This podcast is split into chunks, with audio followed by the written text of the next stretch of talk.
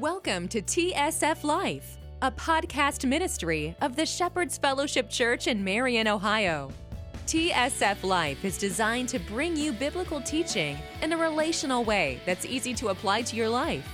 Let's join Pastor Tom Hypes as we dive into today's teaching. So, as you guys know, we've been talking about spiritual gifts. We're talking about the enabling gifts right now. Um, we've divided the spiritual gifts into three different sections. This is the third section. And I just kind of want to recap at the beginning of each one. There are four enabling gifts uh, faith, discernment, knowledge, and wisdom. And for those who've been note taking, if you have a sharp eye, you might realize I actually just switched this week knowledge and wisdom in their order. Um, because all of these are very close in conduct, especially the last three. Uh, if you're not careful, you can almost say that discernment, knowledge, wisdom, it's all the same thing. It's not.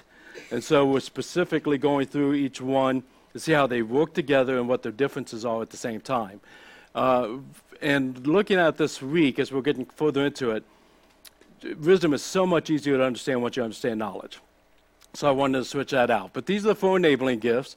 I am contending, even though Monica's fighting me on this, that all four of these are spiritual gifts that every Christian has capacity for. The team gifts, we have, we have two or three that the Spirit's given us that may be different than what Brent has, which may be different than what Ashley has, and we all work together. So that's why we did assessments on those and why we talked about how they work together. These four, I believe, are the power behind the spiritual gifts. And so all of us have the capacity to grow in any of these four and all of these four.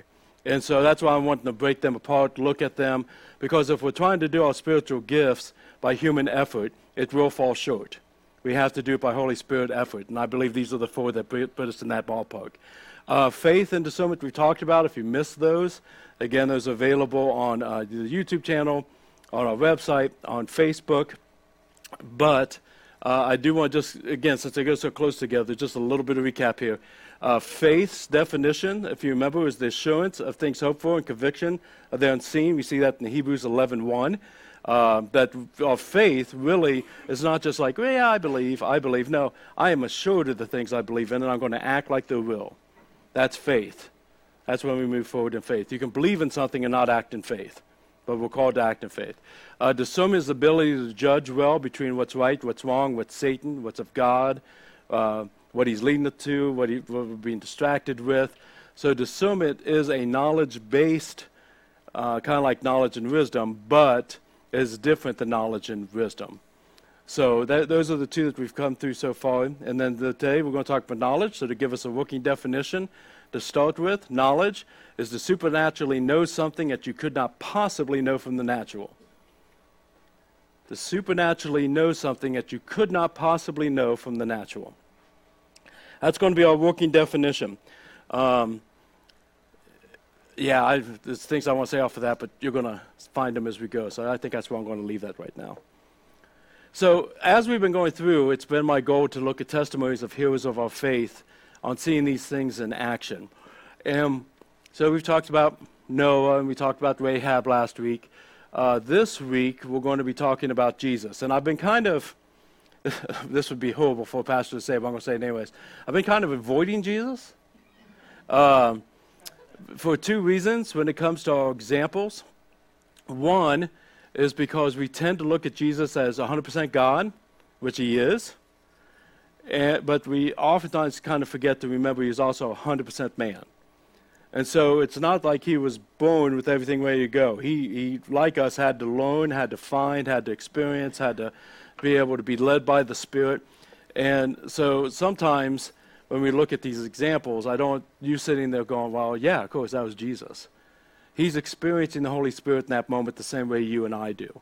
Um, the other thing that's kind of about Jesus is that Jesus is the only man and it's 100% humanness uh, that had all the spiritual gifts at full capacity. He's the only one that was, was blessed with all the spiritual gifts and grew within them. Uh, so we could look, just stay in the four books of the Gospels and have example after example after example. I like kind of branching outside of that. Uh, however, Jesus is going to be the example of the knowledge, um, but he's not the only example. There's also the example of the woman at the well, the woman without the knowledge that needed to receive. And so I want to go to that story. If you would go ahead and let's get our Bibles out. We're going to John chapter 4. And we're going to go through the, the story of the woman at the well from that perspective of the gift of knowledge and see what we, uh, what we find there. Because I think, again, from the very beginning to the very end, we're going to see uh, Jesus acted very different than what Tom would have in this situation. And all of that, I think, we'll be able to take back to knowledge. So, here we go. You got, again, YouVersion's up and running if you want to use YouVersion. Uh, the Bibles are in the baskets around the room. If you want to use a Bible of ours and then take it home with you, go for it. Give it to somebody else. We don't care. Uh, actually, we enjoy that. So, with that, everybody there? Everybody there? Trey, doing good? All right, rock on. Just make sure, you wake up already. John 4. Let's, now, this one we're going to read a little, talk a little. Actually, we're going to read a lot and talk a little because I want to save most of the commentary for the end. And this will be a fun game for you. You can see how well I do at that goal because I get excited about some of these points and try to jump in a little bit too early. So, here we go. Verse 1. Now, when Jesus learned that the Pharisees had heard that Jesus was making and baptizing more disciples than John, although Jesus himself did not baptize, but only his disciples, he left Judea and departed again from Galilee. And he had to pass through Samaria. So he came to a town of Samaria called Sychar, near the field that Jacob had given to his son Joseph. Jacob's well was there, so Jesus, wearied as he was from the journey, was sitting beside the well. It was about the sixth hour, which is noon. A woman from Samaria came to draw water. Jesus said to her, Give me a drink, for his disciples had gone away into the city to buy food. The Samaritan woman said to him, How is it that you, a Jew, ask for a drink from me, a woman of Samaria, for Jews have no dealings with Samaritans. Jesus answered her, If you knew the gift of God, uh, and who it is that's saying to you, Give me a drink, you would have asked him, and he would have given you living water. Let me stop here for a second, because this is just like a really cool Holy Spirit thing this week. Um, I want to make sure that we all get to connect with. When I was thinking about going through knowledge, and this story was the first one that came to mind, this testimony, because of in my mind the one bit of knowledge that he gave from a spiritual gift standpoint. And I, as I say again, I actually found three or four things that were spiritual gift related. But even though if you had said to me out of the blue, Tom, what did Jesus say to the woman at the well when they first talked? I would have said if you, if you knew what I was talking about, you would lean into it.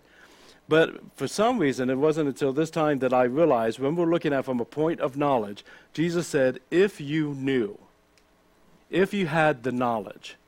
The whole purpose of this particular testimony is to change her life through knowledge. That she, he has, she does not. Verse 11 The woman said to him, Sir, you have nothing to draw water with, and the well is deep. Where do you get that living water? Are you greater than our father Jacob? And that's a huge statement we'll talk about in a minute. He gave us the well and drank from it himself, as did his sons and his livestock. And Jesus said to her, Everyone who drinks of this water will be thirsty again. But whoever drinks of the water that I will give him will n- never be thirsty again. The water that I will give him will become in them a spring of water welling up to eternal life. And the woman said to him, Sir, give me this water so that I may uh, not be thirsty, and to come here to draw water. Okay, from us taking and having the scriptural knowledge, most of us have gone through the story before. Can you see just how dire the different way they were reacting to the situation when he had knowledge and she didn't? The conversation is on two different planes, and the only difference between them is that he had knowledge and she did not. Verse 16 Jesus said to her, Go, call your husband and come here. The woman answered, I have no husband. And Jesus said to her, You are right in saying, I have no husband, for you have had five husbands, and the one you now have is not your husband. What you have said is true. And the woman said to him, Sir, I perceive that you are a prophet. Why does she perceive he was a prophet? The knowledge. He had no way of knowing that. 20. Our fathers worshipped on this mountain, but you said that Jerusalem is the place where people ought to worship. And when she says you, she means the Jews. Jesus said to a woman, Believe me, the hour is coming when neither on this mountain nor in Jerusalem will you worship the Father. You worship what you do not know we worship what we know, for salvation is from the Jews. But that hour is coming and is now here when the true worshippers will worship the Father in spirit and in truth, for the Father is seeking such people to worship him. God is spirit, and those who worship him must worship in spirit and truth. The woman said to him, I know that Messiah is coming, he who is called Christ. And this is also a huge statement, which I'll explain in a second. When he comes, he will tell us all things. And Jesus said to her, I who speak to you am he. Just then the disciples came back. They marveled that he was talking with a woman. But no one said, Why do you speak? Or what, what do you speak? Or why are you talking to her? So the woman left the water jar, went away into town, and said to the people, Come, see a man who told me all that I have ever done, who had knowledge that, I, that he shouldn't have had. Can this be the Christ? They went out to the town and were coming to him. Jump over to verse 39. Many Samaritans from that town believed in him because of the woman's testimony. He told me all that I ever did. So when the Samaritans came to him, they asked him to stay with them, and he stayed there for two days. And many more believed of his word. They said to the woman, It is no longer because of what you said that we believe, for we have heard for ourselves, and we know that this is indeed the Savior of the world. Okay, now commentary. I got ahead of myself twice, and I stopped myself. Just saying, if you were playing along, two was the answer, then you get the prize. Uh, there was no prize. The if Tom of himself was called to go to a town and evangelize it. I'll tell you how I would do it. I would go in. I've got a lot of event background in my life. I have marketing background in my life. I go in. You find the biggest hall that you can. You bring in a couple really cool Christian rock bands that people have heard of. You take and start marketing all over town. Get the social media going. Whole nine yards. You put together a street team three months before. You start praying about it. You start taking people out. You're hitting people up with flyers in different venues uh, and you come out and you just rock this message that you've been working on for a month, uh, doing it over and over again so that you just have full control over it, and you go in and evangelize this town. That's not what the Holy Spirit wanted. The Holy Spirit thinks, does things so different than how we do things. I was listening to an interview with a uh, music artist yesterday. On, he was talking about something this pastor said. He was talking about when it comes to uh, our spiritual life that oftentimes progress in our spiritual life from a kingdom perspective to us looks like we're going back to the beginning.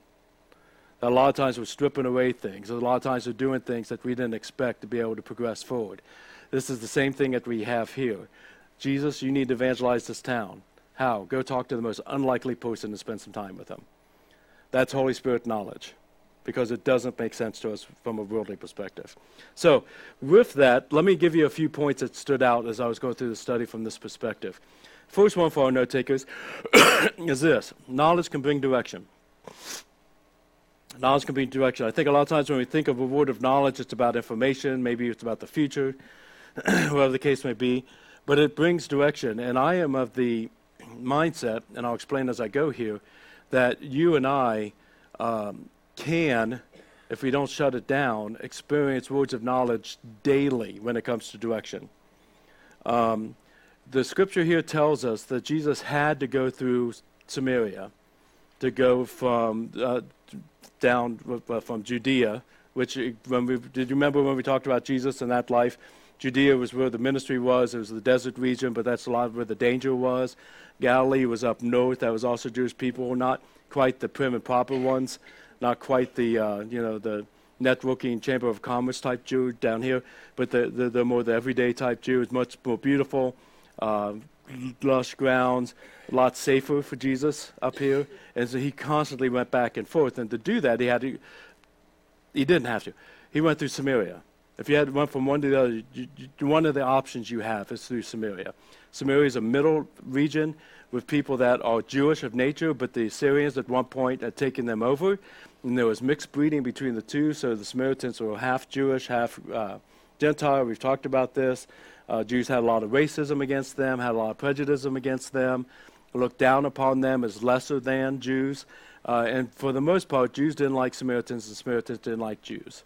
And so, when you've met, if you remember the map that's up here, a lot of times when they were coming from up north down south, there was a road that ran along Samaria, among, around the sea, that most Jews would take because they wanted to avoid the Samaritans and didn't really want anything to do with them. Uh, that, that's where we see the Good Samaritan story come into play, is on that road. However, you could go through Samaria and it was shorter. So, with that knowledge in mind, Jesus didn't have to go through Samaria. He could have easily taken the road. Okay, so from what John's telling us, that doesn't make sense from a geographic standpoint. Um, however, anywhere you read in the Bible, I'm telling you, any detail that you find, it's not by accident. It is God breathed, and every detail means something. He used the word have to because he didn't want to say wanted to because he wanted to take the shortcut. He had to because the Spirit told him, You're going to this town. He had the option from a worldly standpoint. He could have done a shortcut, wanted to go through, but he had to because the Spirit said, You're going to this town to have this conversation. Do you see that? That shows the, no- the knowledge of the direction. Not only did it tell him the place to go to, but it told him the time to be there. Whenever you're reading things in the New Testament and they're talking about the sixth hour, the ninth hour, they started their day at 6 a.m., is when they would start talking about the time. So when it says the sixth hour, that's why I can tell you that was noon. It was lunchtime. And he was there at the hottest time of the day. The reason why that's important is nobody comes and gets water at the hottest point of the day. They're always there early in the morning because it's quite the chore, and the last thing you wanted was the sun beating down on you. sun's beating down on him, and Jesus is tired, and he wants to sit down, and he wants a drink of water. The reason he had to be there at noon is because this woman is not respected by anybody in her community. If, if she, she's the least of these of the least of these because of the lifestyle that she has had of having five husbands. More than likely, Several of those were divorces, which was unheard of at the time. And she's now living with a man, which is unheard of in this, this culture. She's the least of these. She comes at lunch to avoid everybody else. But the Holy Spirit said, This is when I need you there. This is when I need you there. He gave him the place and the time, and he said, I want you to start a conversation with her. What do you have to start a conversation with? The only thing they have in common. We need love, let's talk about water if you think Jesus, in and of himself, was smart enough to come up with this great analogy with the water to bring in spiritual principles, I'm telling you, the Holy Spirit was the one who gave him the knowledge to start that conversation. And, I, and you can experience this all the time. This is why I, I, I, really encourage you guys daily to be praying, Holy Spirit, help me to keep my appointments. I'm not saying, Holy Spirit, help me not be 10 minutes late because it annoys the person that's been waiting on me. Even though if you're a person that's late all the time, buckle up. Come on, let's be a little bit nice about it. What I'm talking about is the appointments that you have no clue that are going to happen today. The person you're going to see at the restaurant, at the school, on the volleyball court, uh, at Walmart, whatever the case may be. I hear constantly how God moves in unlikely places and uh, with unlikely people because they said yes to following that direction when the Spirit nudged them. That's the start of conversation. But, but even though they don't maybe even like the person or don't know anything about what's going on in their life. We had uh, Friday, uh, Mary and Angie invited me to lunch. Well, Angie was being a bully about it, but they told me I had to come to lunch and where I was going to lunch and what time I was going to lunch because they had been going to this particular restaurant and had strike, uh, struck up uh, conversations and had prayed with the waitress there. And the waitress was part time, uh, but nonetheless, the first time that they had her as a waitress, they talked, prayed, Second time that they went, exact same waitress. Third time we went, they're like, we don't know if she's working or not. Exact same waitress. And continually are building on the conversations and the relationship because the Holy Spirit filled out that, that schedule instead of what we tried to do. Does that make sense? So that, that, that to me is, part of that spiritual gift of knowledge lean into it. And the thing that, that's awesome is if you lean into something and you think it's knowledge and you're growing in your capacity, um, the worst case scenario is you, you, show up at Panera at 1 o'clock because you just kind of feel like Steve's going to be there and we need to talk to him. And I'm telling you, like several times, Steve is there and you get there and Steve's not there and you wait around for a little bit. Worst case scenario, you wasted 10 minutes because you misunderstood the Spirit. Trust me, it's worth it. It's worth it. Following the Spirit His direction. Other thing, as we see that knowledge does here, that number two is knowledge can bring scriptural truth. Knowledge can bring scriptural truth. In this case, you do not see Jesus busting out a lot of Old Testament quotes. We see that in several other areas of the Gospels. Uh, and predominantly, when he does that, he's doing that with Jewish leaders or Pharisees, Sadducees, teachers of the law, people who know the Old Testament and know it well. He does not do that here. He's not necessarily busting out New Testament scripture because it's being written as he speaks. But the reason that he does speak scriptural into this is because he's bringing in those New Testament scriptural principles into a conversation in a way that she understands it. When it comes to the Samaritans, if he was busting out a lot of Old Testament, it would make no sense to her because Samaritans don't believe in the Old Testament scripture past the first five books of the Bible.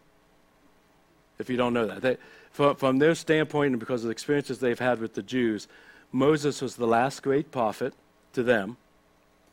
And so everything after that is rubbish. And so if he's busting out Isaiah and Micah and all these different minor and major prophets, it would mean nothing to her because she doesn't understand any of that. So he is bringing in scriptural truths in a casual way with a metaphor that she can connect with, and that we find that to be the case. In this case scenario, she's bringing in traditional, fine sounding arguments. Uh, why are you talking to me as I'm a Jew? Why are you talking to me when you're a man? Uh, you have no bucket. Uh, she's thinking water means physical water. Uh, Jews claim that we must worship in Jerusalem uh, and not here, uh, to the point that I think a few weeks ago we talked about this. Um, the Jewish people had come and destroyed their temple in Samaria on the mountain that she's talking about because um, it wasn't Jerusalem. And so they, they, they, said this isn't worthy to worship God, so they destroyed it. So they didn't even have a synagogue anymore. Um, so a lot of her perspective had to do with how she was treated in a limited amount of scripture where Jesus was bringing in living water. He was bringing in worship in spirit and in truth. He was talking about how this is good news for everybody. So it didn't matter Jew or Gentile, didn't matter if she was a mixed breed, didn't matter if she's a woman, doesn't matter if she's a man. He's bringing in the scriptural promises, the scriptural truths that debate and destroy the things that you and I believe in that, well, it just seems to me that that makes sense. That's the type of stuff we always have to bring things back to the scripture. And then here's the, here's the two things that I think are phenomenal. One, she asked, Are you the Messiah? Right? You see that in verse 25? I know the Messiah is coming. He, he is, okay, and when he comes, he will tell us all things. The thing, reason why that's huge is Samaritans didn't believe in the Messiah coming. The least of these within the community actually believed more than the other people in their town. They believed Moses was the last prophet, and they're waiting for the next and final prophet. There was nothing about a Messiah because they had no messianic prophecies, because they didn't believe in anything past the first five books. Yes, we see Jesus foreshadowed all through the books of Moses, but they didn't have the prophecies, so they didn't believe. She did. But even before that, when she got to the first big statement, was, um, Are you greater than Jacob? Are you greater than our father Jacob? Um, the Samaritans come from the line of Jacob. If you read the rest, everything else with the Jews, it's about Father Abraham, Father Abraham, Father Abraham, Father Abraham. They traced from Jacob and they took great pride in it. Jews, full blood of Jews, didn't believe that because they're now mixed bleed, right? So th- this is this is where a lot of that comes in. But f- for them, their great hero is Jacob, not Abraham.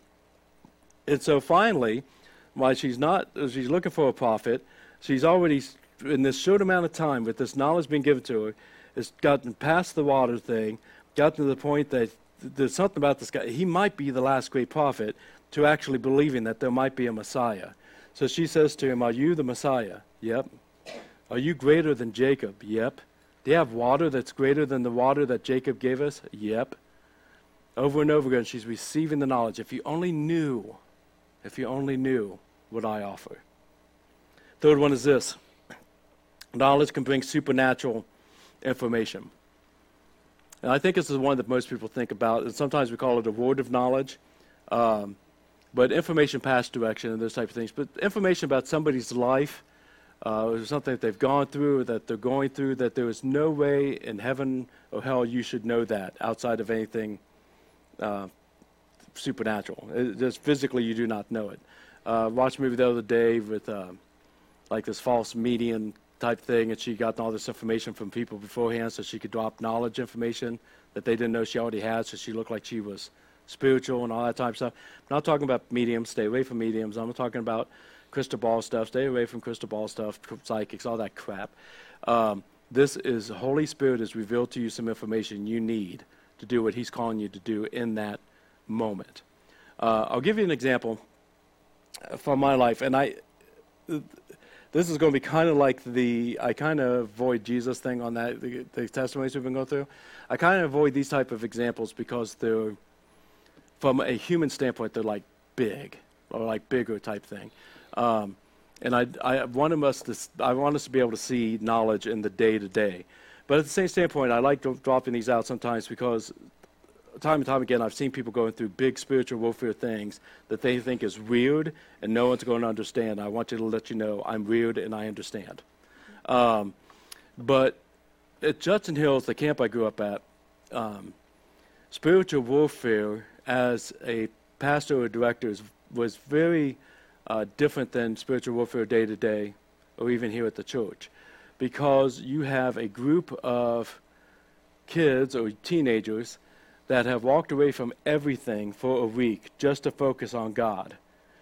And that's not something Satan really likes. And so, with being those who stand in the gap on that spiritual warfare between what Satan wants and what the kids need, uh, it, is a different type of spiritual warfare to the point that when Jenny and I were dating, a buddy of mine who had known about some of it, like on our second or third date, was telling her about it, and she was thinking I was extremely weird and like Ghostbusters type stuff. Um, and I'm like, dude, you really need to shut up because I kind of like this one. Um, but so different years, there, there, might be different things throughout it. But this one year, I remember uh, we were dealing with just anger, just a, a, demonic presence of anger in a huge, massive way, and um, and it was where you could sense and feel the demonic and the angelic and what God was doing and what you know how how it was moving and whatnot. And we would spend a lot of night time night after kids went to bed praying and seeking things out. And um, this year I had a different assistant director. It's the first time, the only time I had this as assistant director. I'm going to call him Steve, but I'm probably going to mess up and call him his real name here in a second, anyways. Um, but Steve was decently spiritually immature and had a, a, pretty rough background, but I was mentoring him. And so he was assistant director that week. And so we're going through all this stuff. And we get to the last night, and it was just heavy. I mean, it was just really, really heavy. And we're in what's called the Red Apple. It's a little building that, that the staff stays in. And I'm like, I, could, I could, do, do you feel what I'm feeling? He's like, yes, I feel what you're feeling. I was like, okay, this is a confirmation. And we start praying. And if you want the full story, hit me up later. But experience that happened several years ago that came to mind that told me where we needed to go location wise and when. Um, that's a, that, that, takes too long to, to, talk about. But spirit directed us where to go to and when. And him and I were standing there. And it's at the end of this large path that goes up the, the, hill. It's a very steep path. The girls, they just got to walk down a little hill and go into their cabins. We had to walk up this big, big steep hill to get to the lean-tos. Right, Brent? That's right. We know the pain. And so we were standing there, and there's some people over here in another building talking, but they couldn't hear us. I couldn't hear them. Just they were just over there. And the way that it was said, it sensed like this anger was like a boulder rolling down the hill directly at us, uh, like Raiders of the Lost Ark, but like times ten times size. It's just you could just sense it, feeling all the way down. while praying, and it hits us, and then it's gone. And it's gone. So it's like, okay, you take a second and I look at him, and the Spirit says it's him. So I look, Steve, I got the name right again. In the eyes, I said, It's you, isn't it? He goes, Yes, I hate you.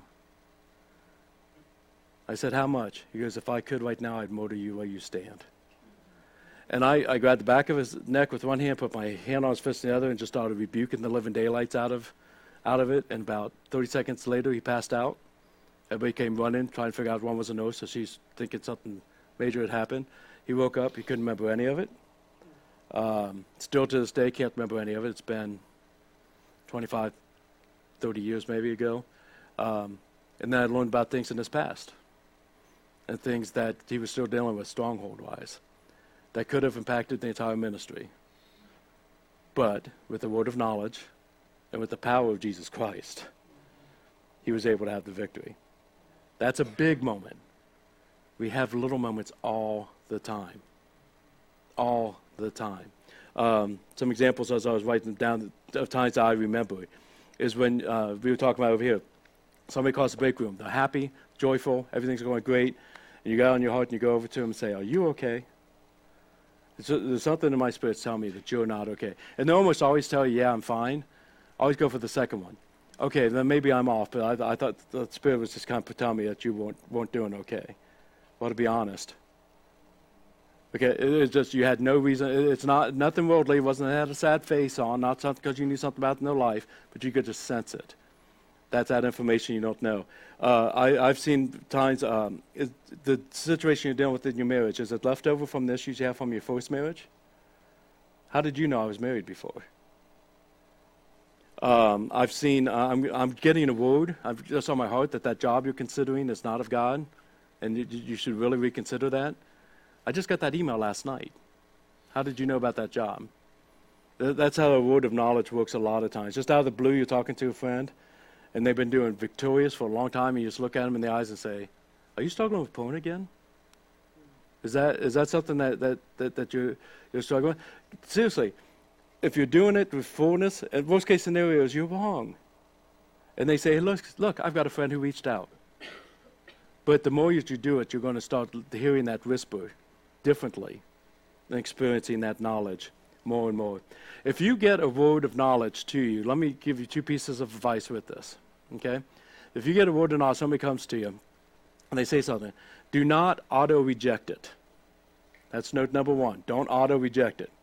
A word from the Spirit can change everything, no matter how freaking uncomfortable it makes you feel. Uh, in this case, it was a very uncomfortable conversation for the woman at the well until she received the knowledge. When she received the knowledge, she was imparted to give it to others, and it changed the whole community. It changed everything for her. She now had freedom. She now had restoration. She now had community again. She didn't, I, I guarantee you, she never had to go to the well at noon again. Never once. Um, one story, this is the one that, that always cracks me up when somebody, not cracks me up, but it just seems so obscure, but I'm just so impressed with how this particular person received a word of knowledge. Um, I'm going to go, to, if you want to, it's just John 1. It's just a couple of pages over if you still have your Bible open. Um, I'll read it to you and then I'll show you the key voice of it. John 1 45. Uh, Philip, one of the very early disciples of Jesus, found Nathanael, who ended up becoming a disciple of Jesus. Philip found Nathanael and said to him, We found him of whom Moses in the law and also the prophets wrote, Jesus of Nazareth, the son of Joseph. Nathanael said to him, Can anything good come out of Nazareth? In other words, that's crap. You're wrong. So, Philip said, Come and see. Great, great, great words to take us from chair one to chair two. Jesus saw Nathanael coming towards him and said, Behold, an Israelite indeed, in whom there is no deceit. And Nathanael said, How do you know me? In other words, why are you buttering up to me or why are you, you know, bound nosing me? And this is, this is awesome. Jesus simply says, Before Philip called you, when you were under the fig tree, I saw you. And Nathanael answered, Rabbi, you are the Son of God. You are the King of Israel. Okay, put that up on the, script, the, the screen. Rabbi, you are the Son of God. You are the King of Israel. Why? Didn't I see you under the fig tree? Jesus, were you hiding across the field with binoculars? Did I not see you over there? It wasn't any possibility. There's nobody there. Did Philip come up and tell you this and you're dropping that? Does it come off as you're like more impressive and you're No, he just walked in with me. There's no way that you know that. That knowledge alone was enough for this boy to say, You are the Messiah. You are the Messiah. A word of knowledge can change everything. Don't be afraid to accept a word of knowledge, no matter how uncomfortable it is or how against your grain it is.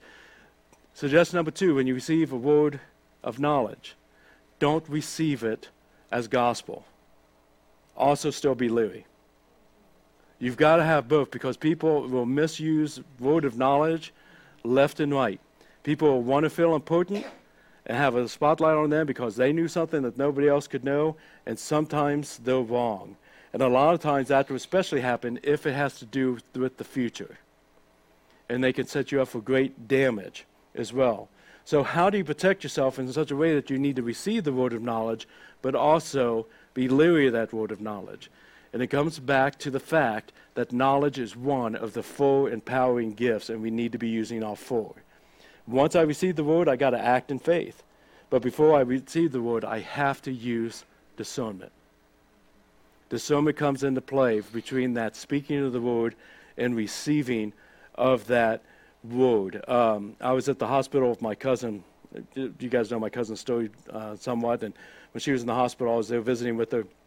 And she was in a shared room with the curtain down the middle type thing. And the people over here heard us, you know, talking about God and talking about church and stuff. So they're excited because we're Christians too. And he came over and he's like, "Oh, you guys are Christians?" And we're like, "Yeah." And he's like, "Well, have you heard of Pastor so and so?" And I'm like, "No." And he's like, "How are you a Christian? You haven't heard of Pastor so and so?" Like, if you're not this guy, like, how in the world? And I was like, "Well, you're right. I am damned." Um, I'm like, no, I've never heard this. And it's a guy that has a TV show on some channel someplace, and he has words of knowledge all the time. And this guy buy, buys into everything that this guy says, and it's all about the future. And he uh, was very uh, zealot about it and goes into this big, long, very uncomfortable rant. Uh, and I can tell you from a biblical standpoint, very much a train wreck, uh, because he's receiving knowledge without discernment.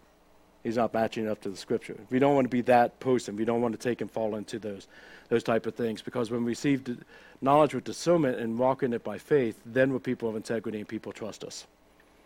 So, what you do. You remember that's one of the four gifts, and you bring the discernment. Uh, a matter of fact, this, Jesus believes in discernment to this level. Uh, we'll put up John 5 19. This is how we see it in Jesus' life. Jesus said to him, Truly I say to you, the Son could do nothing on his own accord, but only what he sees the Father doing. For whatever the Father does, then that the Son does likewise. Even Jesus himself used discernment.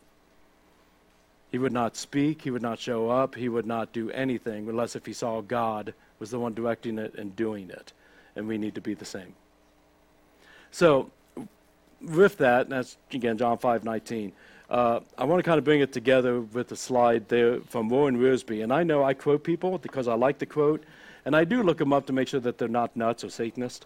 Uh, but this, this one, I actually know who Warren Wiersbe is. And if you don't know who Warren Wiersbe is, uh, in your studies, it might be a good one to take a look at. He has incredible commentaries. Uh, the easiest way to get started with Warren Wiersbe is as a, a study Bible uh, that came out a couple years ago. Came out, I think, two months before he passed away. Um, and it has just great teachings within it. But knowledge revealed, and this is him specifically talking about this testimony, does three things. One, it tells us who Christ was, or who Christ is. It told her what he had to offer. Knowledge is the same true here. And three, how she could receive him. And that's what knowledge is given to us for.